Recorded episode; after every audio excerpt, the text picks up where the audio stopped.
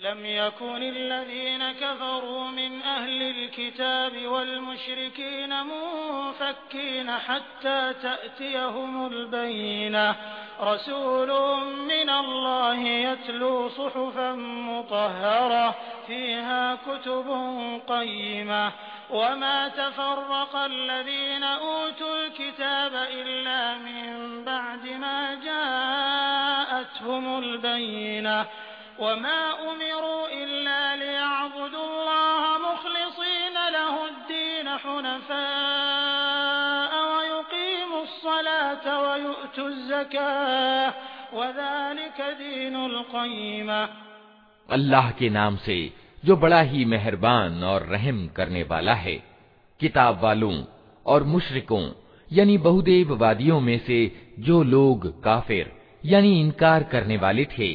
वे अपने इनकार से बाज आने वाले न थे, जब तक कि उनके पास स्पष्ट प्रमाण न आ जाए।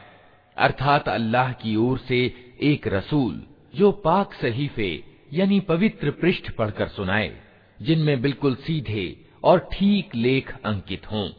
पहले जिन लोगों को किताब दी गई थी, उनमें फूट नहीं पड़ी, मगर इसके बाद कि उनके पास सन्मार्ग का स्पष्ट बयान ना चुका था और उनको इसके सिवा कोई आदेश नहीं दिया गया था कि अल्लाह की बंदगी करें।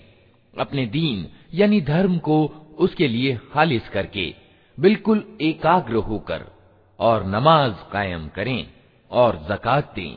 यही अत्यंत सही और दुरुस्त दीन यानी धर्म है।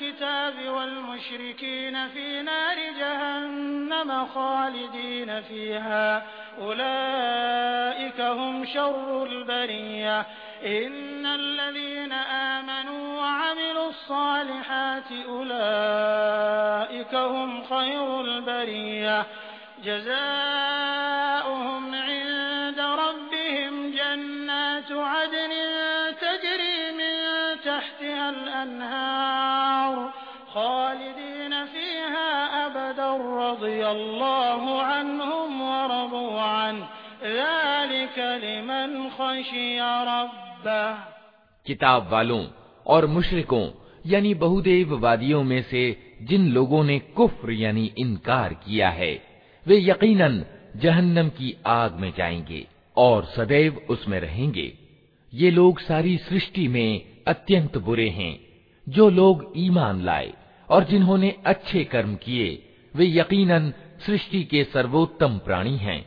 उनका बदला उनके रब के यहाँ शाश्वत निवास की जन्नतें हैं, जिनके नीचे नहरें बह रही होंगी। वे उनमें हमेशा हमेशा रहेंगे। अल्लाह उनसे राज़ी हुआ और वे अल्लाह से राज़ी हुए। ये कुछ है उस व्यक्ति के लिए जिसने अपने रब का डर रखा हो।